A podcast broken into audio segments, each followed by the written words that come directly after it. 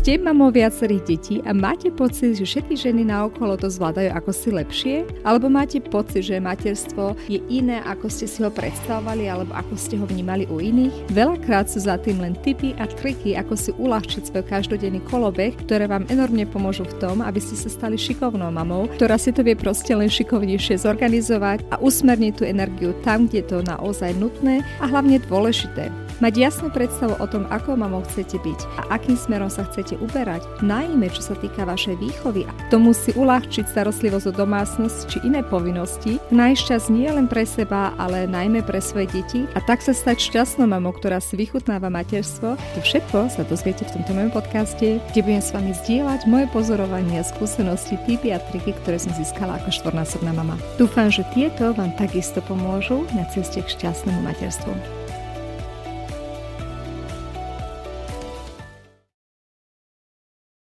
Ahojte mamičky, máte deti, ktoré chodia do školy či do škôlky a máte pocit, že celý váš kolobeh sa zrazu obrátil na hlavu, odkedy skončili prázdniny a začal sa nový školský rok?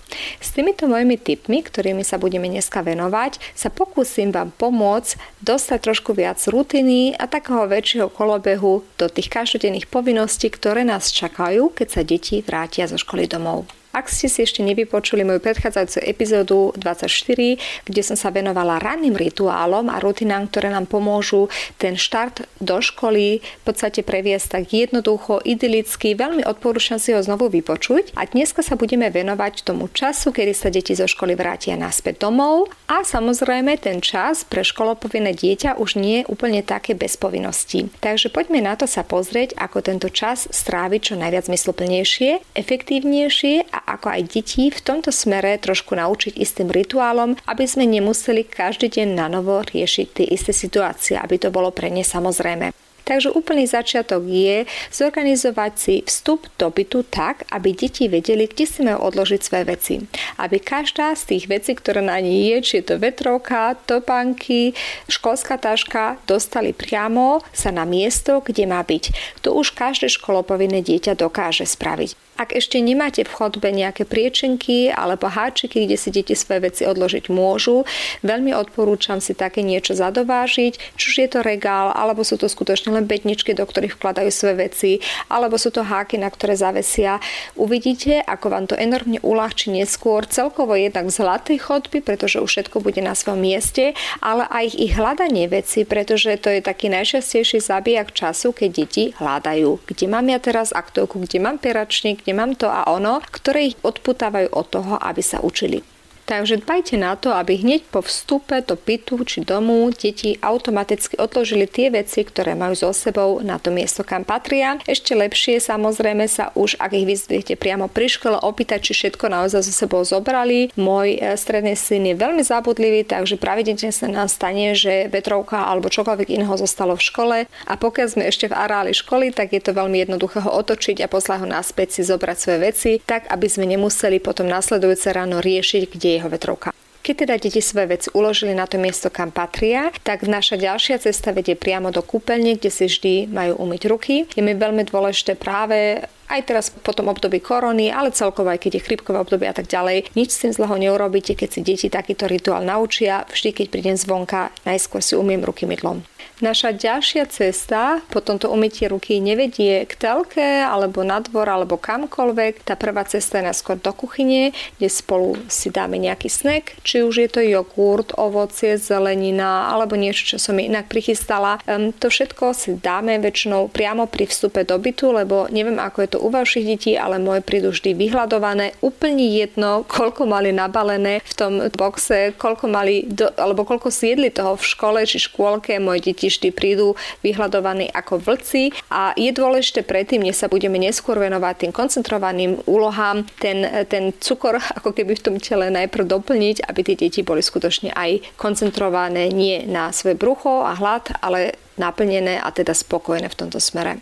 O tom, čo sa deje potom, asi to bude trošku rozličné podľa toho, aké staré máte dieťa a koľko hodín strávilo v tej škole. Pri tých menších, ktorí majú po škole ešte družinu, je relatívne dlhá pauza medzi tým, kedy sa reálne učili a potom čase, kedy prídu domov. Takže mne nerobí problémy hneď ako prvé, potom ako sa spolu najeme, začať s úlohami domácimi. Pretože viem, že keď to neurobíme teraz, tak potom už budú chcieť ísť na krúžky, za kamošmi, na dvor a tak ďalej. Už budú mať iných veľa povinností a potom sa im už rozhodne nebude chcieť nejako koncentrovať. Pri mojom najstaršom synovi, ten už je v škole o dosť viac hodín a teda pokiaľ príde domov, je moc, možno medzi tým vyučovaním, kedy tam osem hodín sedel na vyučovaní a tou cestou domov možno len hodina rozdiel. On potrebuje trošku viac času na vydýchnutie, preto máme u neho pravidlo, že do pol tretej môže robiť, čo chce, môže sa s kamošmi stretnúť, môže si pozrieť nejaký, nejaký seriál, proste čo ho baví, čo ho odputá, aby tu mysel trošku, povedzme, odbremenil od toho učenia a až potom začne jeho čas na učenie.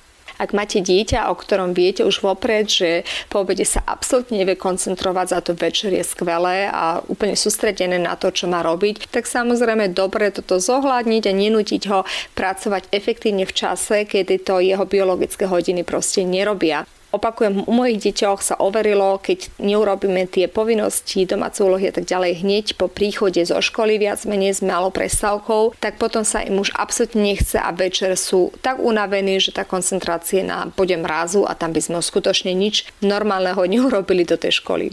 Takže po sneku začína u nás samotné učenie a ohľadom toho učenia alebo pripravovanie si domácich úloh a predpripravy na ďalší deň máme doma viacero pravidiel. Možno vás niektoré z nich inšpirujú. Ja vždy začnem tým, že si deti prinesú svoje aktovky a vyberú odtiaľ pomocky, aby všetko, čo potrebujú neskôr na tú prípravu, mali pri sebe. Pretože môj úplne najobľúbenejším trikom mojho syna, keď sa chce vyzúť z úloh, je, že začne hľadať, kde je ceruzka, kde je guma, kde je zmizík a proste takto zabí niekedy aj pol hodinu, takže predtým, aby sme sa tomuto vyhli, má tie všetky veci si vyložiť na stôl a keď mu to trvá desať minút, je to OK. Je len dôležité, aby to tam mal, aby tieto výhovorky, prečo by sa neskôr mal nekoncentrovať, proste neboli možné.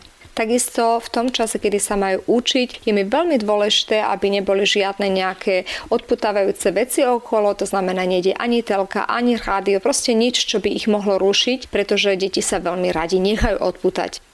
Ako som už spomenula, máme vždy zhruba ten istý čas, v ktorom sa učíme a takisto aj to isté miesto. To je veľmi dôležité, aby tie deti neputovali po celom byte. Nemusia sa vždy učiť len vo svojej izbe, možno pri menších je to odporúčania hodné ich nechať učiť sa pri kuchynskom stole, kde na to lepšie viete dohliadnúť. Ak ale ste v rodine, kde proste je hluk alebo sa nedá koncentrovať tej kuchyni, tak takisto to není žiadne pravidlo, ktoré musíte pridržať. Mne sa to len osvedčilo, že pri tom kuchynskom stole s tými mladšími viem o mnoho lepšie dohliadať na to, čo robia, ako keď sú sami niekde hore v izbe a v podstate neviem, či sa naozaj učia, či sú neni odputaní, či sa nezačali hrať s hračkami a tak ďalej.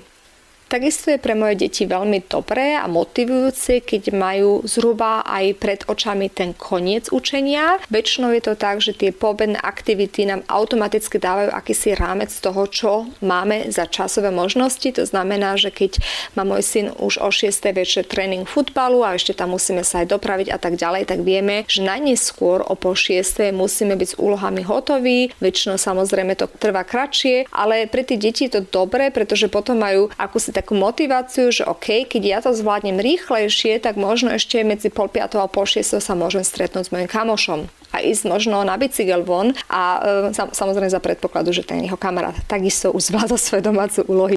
Čo robíme takisto je, že predtým, než naozaj sa pustia do toho samého odpracovania úloh, je, že sa ich opýtam, čo v ten deň sa konkrétne robilo v škole. Veľmi odporúčam nedávať otázky typu, ako bolo v škole, pretože na to dostanete vždy tú istú odpoveď, ktorá je dobré.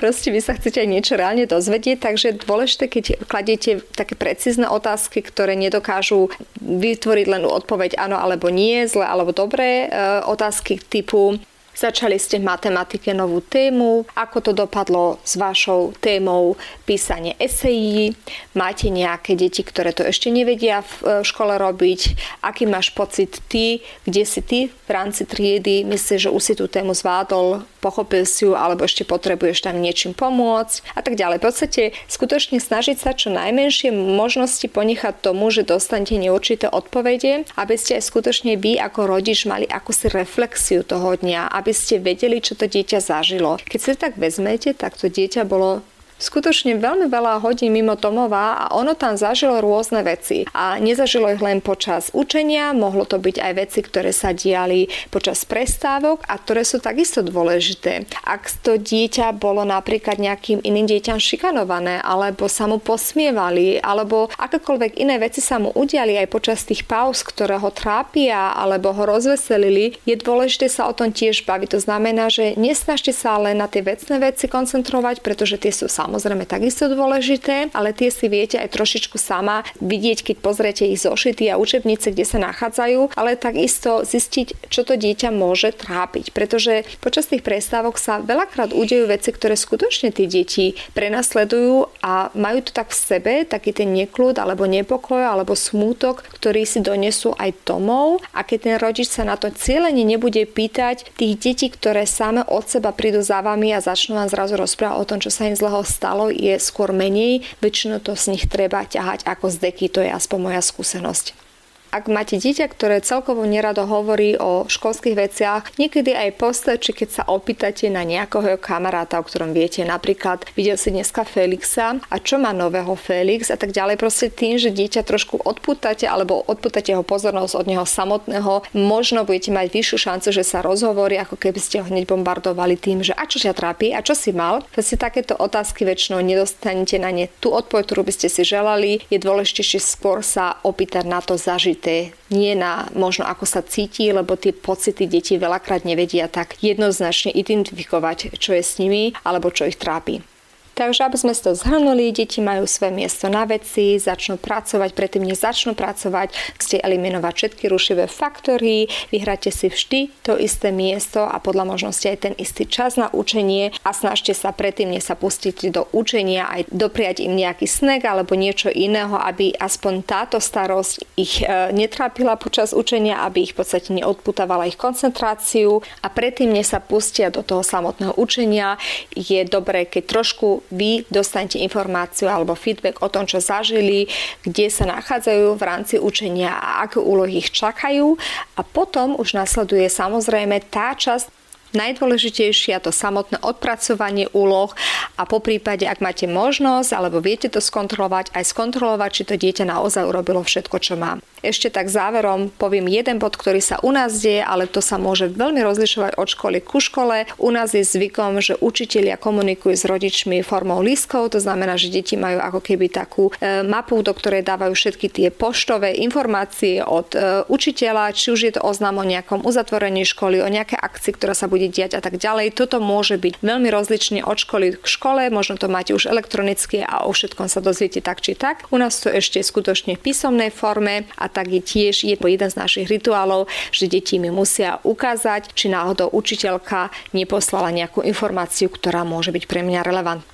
Ešte veľmi jedna taká moja rada, ktorú som odpozorovala od mojich detí. Tie deti skutočne zažili veľkú časť dňa niekde v škole alebo v škôlke, kde neboli s rodičom. Potom následovali tie povinnosti, teda robenie úloh. Skúste im dopriať na konci tejto etapy niečo, čo ich skutočne baví. Je to taká forma odmeny a to nemusí byť e, ani nejak nič komplikované. Stačí, keď s nimi cieľene trávili čas, pätnásť minút, dvadsať minút, koľko vám čas dovolí, nemusí to byť žiadne obrovské časové priestory, kedy sa vy budete s vašim dieťaťom vedomo baviť, zabávať, ísť na prechádzku, ísť na dvor, e, možno sa zahrať spoločenskú hru, čokoľvek, čo to dieťa bude mať trošku aj interakciu s vami, pretože inak sa to všetko zredukuje naozaj len na nejaké povinnosti.